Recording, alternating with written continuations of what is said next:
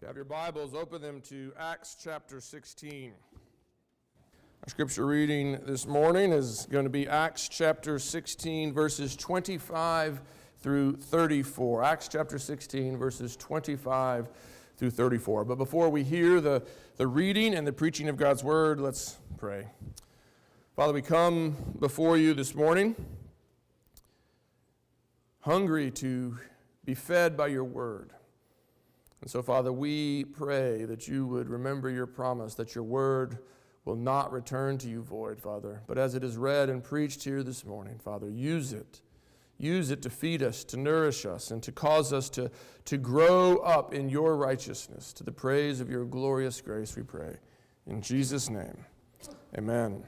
Acts chapter 16, beginning at verse 25. This is the very word of God.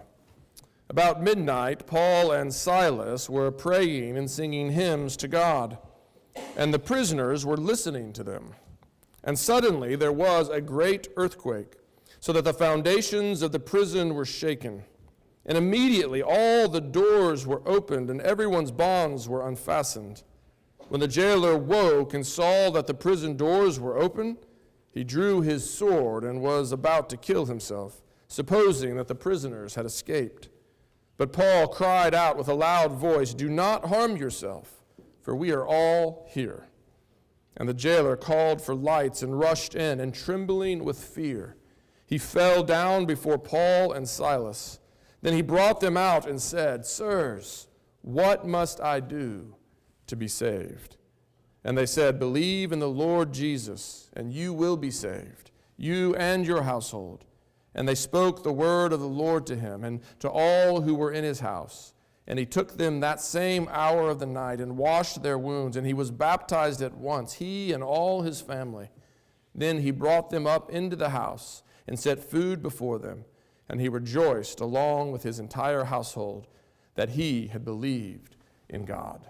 This is the reading of God's word. Children, you can come forward to meet me at the front.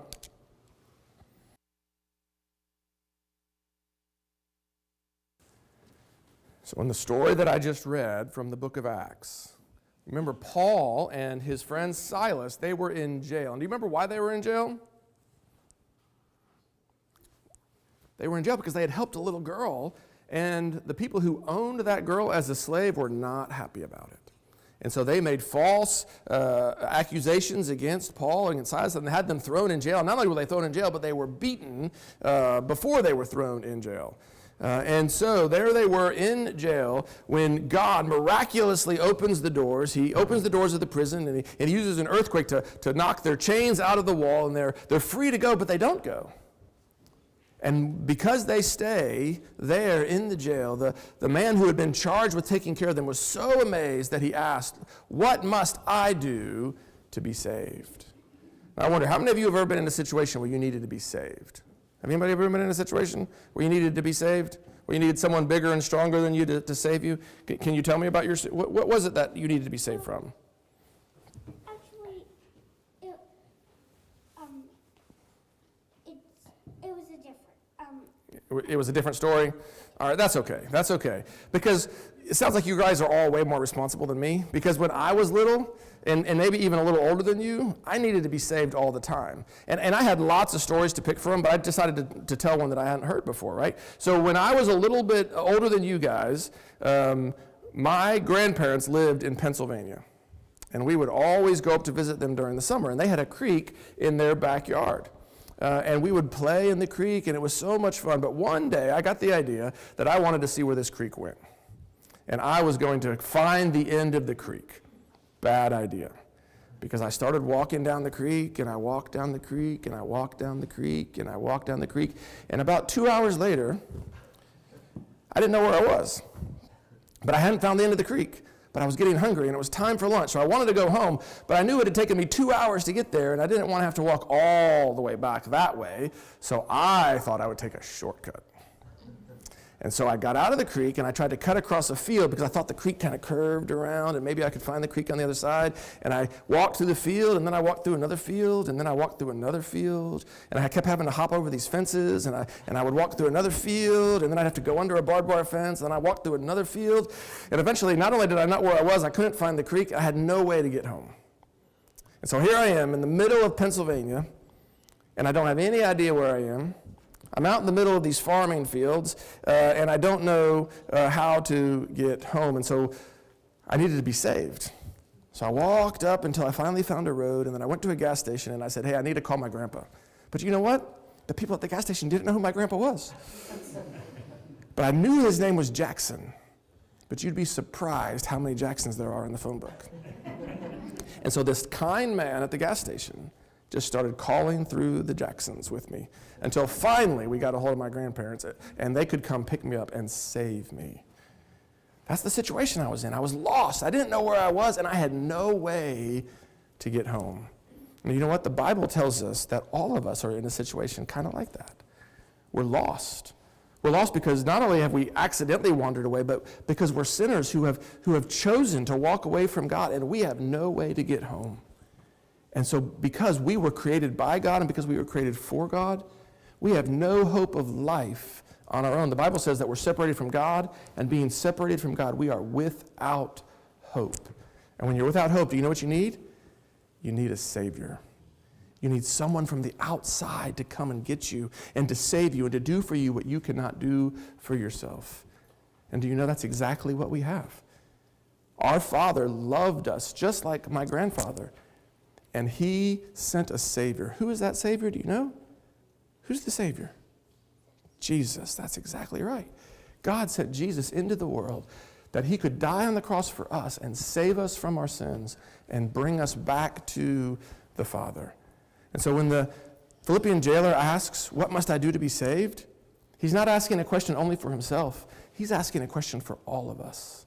Because all of us are sinners, all of us fall short of God's glory. All of us need to be saved, and all of us have a Savior in Jesus Christ. If you believe in Him and you rest upon Him for your salvation, you will be saved, God says. And because everyone who believes in Jesus is saved, that's one reason we call this good news. Do you believe that? Amen. You guys can go back to your seats.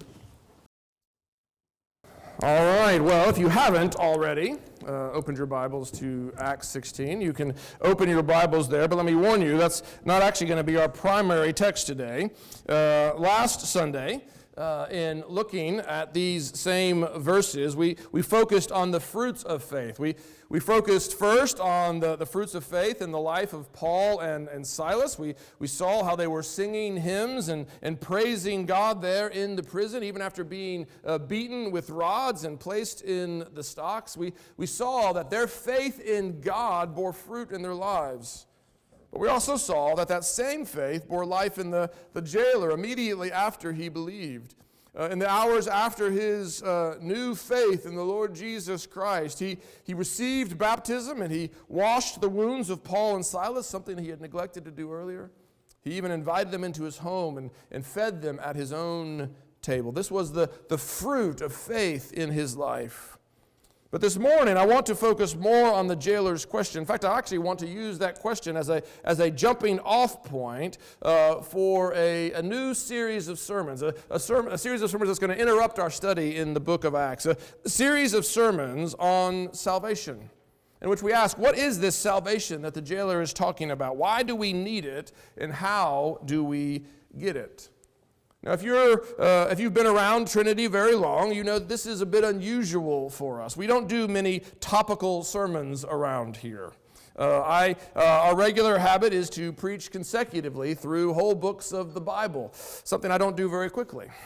I spent several years preaching through Luke's gospel, and then uh, another year and a half preaching through Hebrews, and now I've been uh, slowly working my way through the book of Acts since August of 2020. And so we, we tend to just work our way through books, one verse at a time. But now, this for, for the next uh, few weeks, actually next few months, I, I want to deviate from that pattern and I want to focus on this topic of salvation. And I want to do that for a couple of reasons. First, uh, obviously, salvation is a, is a topic of the utmost importance. It is, it is a topic that is at the very heart of our faith.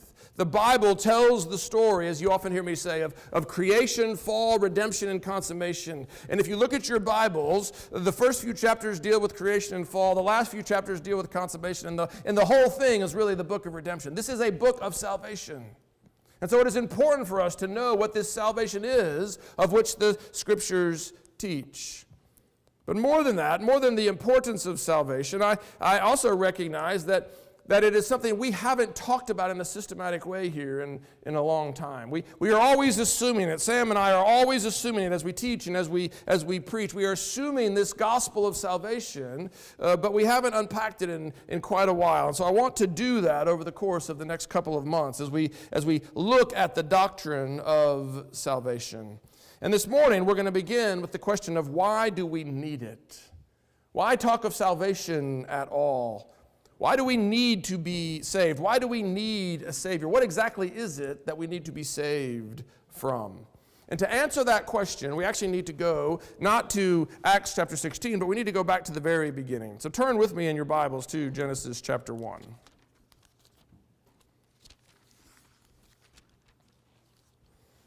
Genesis chapters 1 and 2 are familiar chapters, and they recount for us uh, the story of creation.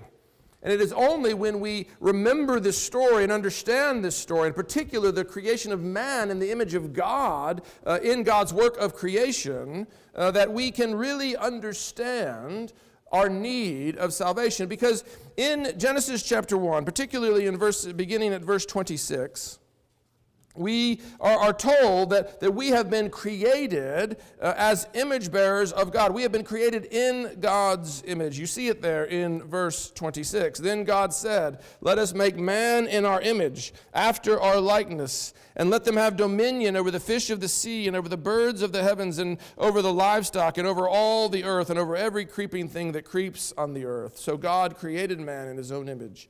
In the image of God, he created a male and female. He created them. And what you see here is that our identity, our, our very being, is rooted in the, the reality of our creation in the image of, of God. This is who we are. We were, we were created in God's image. We were created to be like God that we might, that we might represent God to the rest of creation. That's what dominion is all about. We were created to be like God so that we might be God's ambassadors, his vice regents here in creation, ruling creation on his behalf to the praise of his glory. This is what we were created for. We were, we were created with, with capacities that are God like. We're not God, obviously. But we have the ability to know, and we have the ability to, to love, and we have the ability to act in ways that, that reflect God's character. And we are to use those abilities to reflect God's character in our rule, in, in our, our nurture, in, in our gardening of all of creation. That's really the, the essential work. It is that work of gardening, that work of, of taking what God has created and bringing forth its glory and its, and its beauty uh, for uh, the praise of His name and for the good of His people. And so long as man, fulfilled this calling, so long as we lived as his image bearers, we would have life. That was the promise represented by the tree of life that we read in Genesis 2 was in the midst of the garden. Remember, God created this, this garden in the east, and, and He created it with, with an abundance of good things, with an abundance of, of trees for, for food, and, a, and an abundance of, of every provision that man would possibly need to, to, to flourish in his life here on earth. And in the midst of that was this tree of life, a tree that represented God's promise to those who, who lived in, in humble obedience to Him. We see this in, in Genesis chapter 2, verse 9. And when we, it is only when we remember this as, as our beginning, it's only when we remember that we were created in God's image, when we were created by God, in, in His image, for Him, that we might represent Him on earth and that we might live a life of flourishing, a true and abundant life as His image bearers on earth, ruling and subduing the creation to the praise of His glory. It's only when we remember that that we can begin to understand our need of salvation because the story doesn't end with creation. God created us, He created a man in his image there in the garden. But you, you know how the story goes. You know that, that our first parents did not receive their position as, as God's image bearers and as his servants and uh, as his vice regents over creation. They did not receive that, but rather they rebelled against God by grasping for even more. This is the story of what we refer to as man's fall into sin. Eve was deceived by the serpent and took the fruit and ate it, and Adam ate it with her. And in doing so, in, in, eating the fruit of that one tree in the garden that God had said, do not eat, and eating the fruit of that one tree, they introduced sin and death into the world. That life for which they were created, that life of flourishing, that life of abundance, was lost. Like I said, that's what the tree of the, the knowledge of good and evil was all about. That tree was a test. It was a, it was a test of whether or not God, uh, whether or not man would allow God to be God. Whether or not man would, would bow to God as God, acknowledging him for who he is and giving him thanks. Or would he grasp to take God's position for himself? That was what the tree of the knowledge of good and evil was about. And when man ate of that tree, they failed the test. They failed the, the test and they brought themselves into an estate of what the Bible refers to as sin and misery. And eating that fruit, they fell from, from life into death. That's what we refer to as the, the fall. And the fall, our confession says, brought us into an estate of sin and misery. And both of those words are important.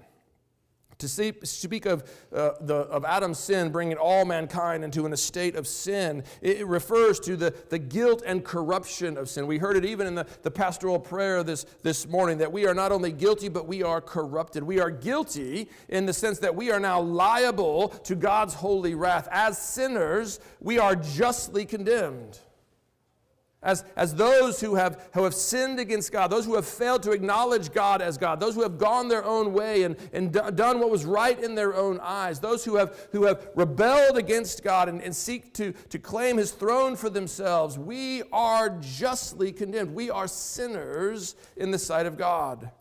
And as sinners, we are subject to God's holy wrath. We don't speak often of God's wrath. We, we prefer to, to meditate upon His love. But we have to understand that as a holy God, God cannot but hate sin. Because sin vandalizes His good creation. Sin brings death and destruction to that which He made good. And so God's wrath is kindled by sin, and we are sinners. So much so that, that Paul can say in, in Ephesians chapter 2 that we are all by nature objects of his wrath.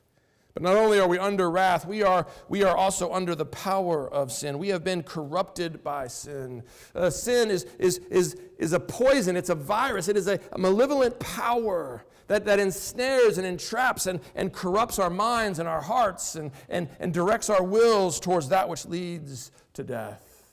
This is the reality of sin. This is the reality of, of rebellion against God. It's not just that we have, we have violated some insignificant rule, some, some insignificant cultural taboo.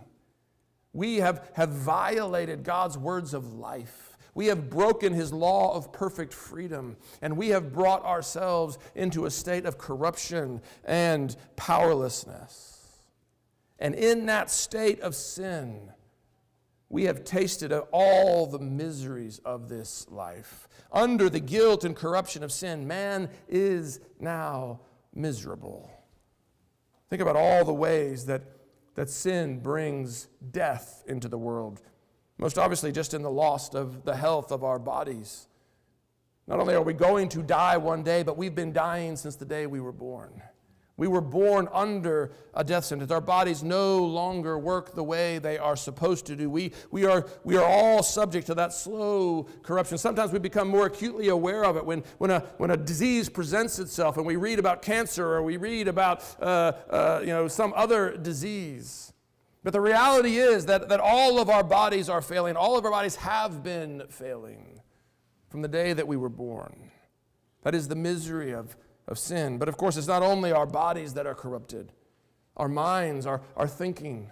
So often we do not think clearly. So often we do not think rationally. However much we, we like to think that we are, we are practical beings who, who react only to the truth, the reality is that we are deceivers of ourselves and deceivers of one another. And we often go in ways that we know lead to death. Our minds have been corrupted, our emotions have been corrupted. Our emotions have been corrupted in that we now love the wrong things. We do not love that which is beautiful and good, but, but our hearts now long for things that, that, that are poisonous, things that are destructive, things that are ugly. Our bodies have been corrupted, our minds have been corrupted, our, our hearts, our emotions have been corrupted, and our wills have been broken so that, so that we can no longer choose the good. We are enslaved to our sinful passions. And in this condition of, of misery, we, we have not only been broken ourselves, but our relationships with, with one another have been broken. The fellowship for which we were created, the, the fellowship which was, which was a, a keystone of, of God's good life for his people, that has been broken as well. We are no longer able to relate to one another as we, as we should, as we were meant to. But now all of our relationships are, are tainted and polluted by sin, full of, of strife, full of resentment, full of, of bitterness, full of, of contention. This is the life of misery under sin. And of course, it was not only our relationships that was, were polluted, but, it, but even our vocation, our, our calling, the work that we were given to do. We were called to, to be dominion takers and to be multipliers. But now, under sin, we do not have the wisdom to, to, to, take the resources of this world and to shape them in good and beautiful ways. But even when, even when we design good things, we bring destruction to the world. All work is now full of the thorns and the thistles that God promises in His curse upon creation. And multiplication itself is also corrupted, as the scriptures speak of the heartache that now comes with the bearing of children.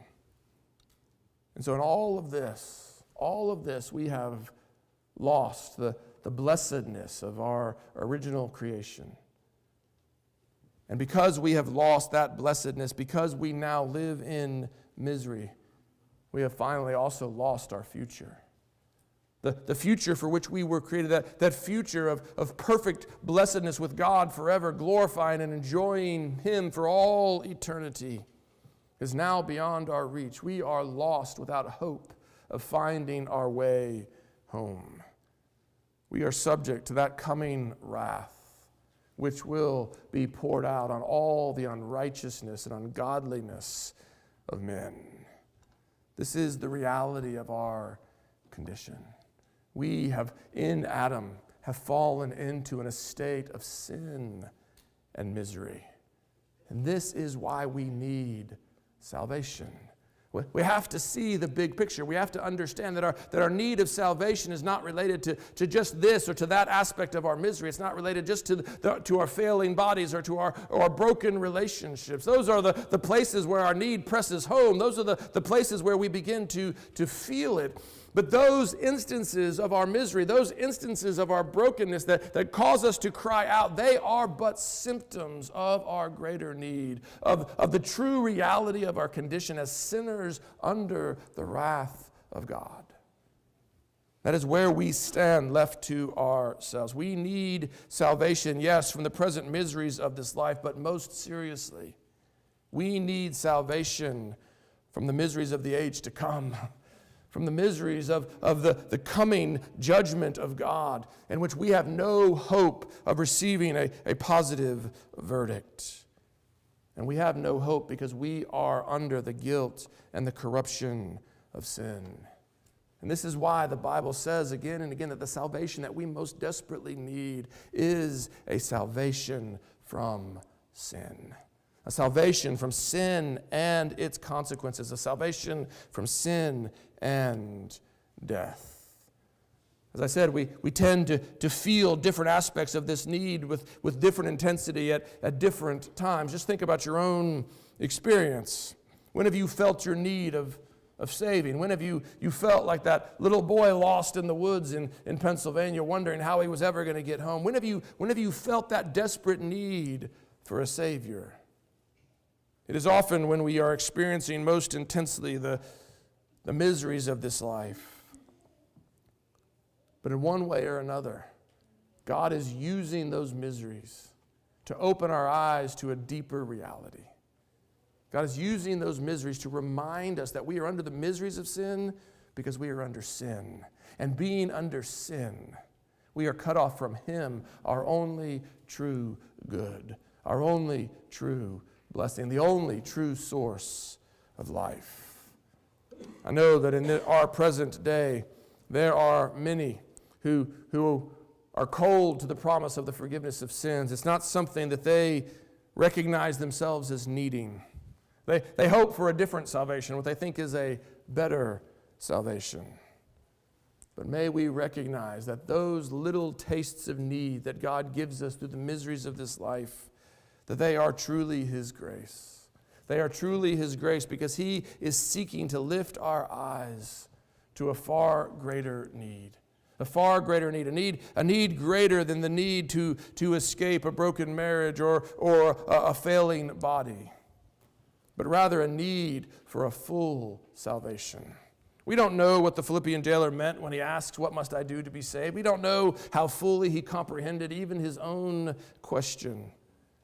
But we recognize that God had brought him to a place where he knew he needed a Savior. And I suspect that God has brought each of you to that same place.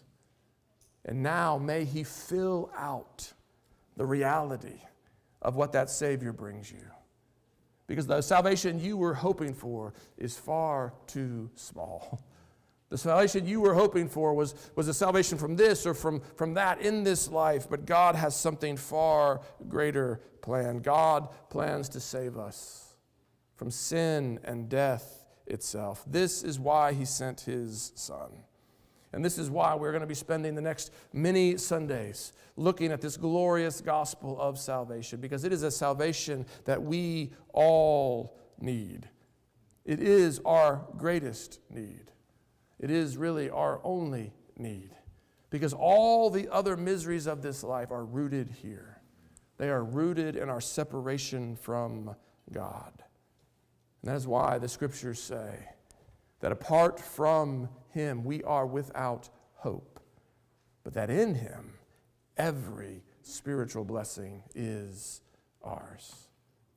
So, over the course of the next several months, we are going to be looking at this doctrine of salvation. We're going to be looking at what it is that, that God has accomplished through his Son, Jesus Christ, and is now applying to his people through the Spirit. What is this salvation that we so desperately need? And we will hear that it is a full salvation, a salvation that answers every need, even the needs we don't yet know we have. It is a salvation that restores us to life, life abundant, because it is a salvation that restores us to our Heavenly Father, that restores us to the God who made us for Himself. And because God has provided such a salvation, because God has provided exactly the salvation we need, that is why we refer to this as good news. Do you believe that? Amen. Let's believe it together. Father God, we come before you this morning, recognizing that in the gift of your Son and in his sacrifice of himself, Father, you have provided us with precisely the salvation that we need. You have provided us with a salvation from the sin and the, the misery of our present condition in this fallen world, Father. I thank you that so many gathered here this morning, Father, have already come to, to know and believe this good news and have rested upon your Son and in, have even now been brought into life.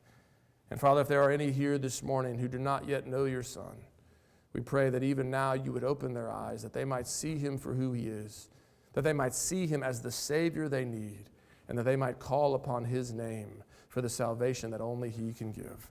We pray this in Jesus' name. Amen.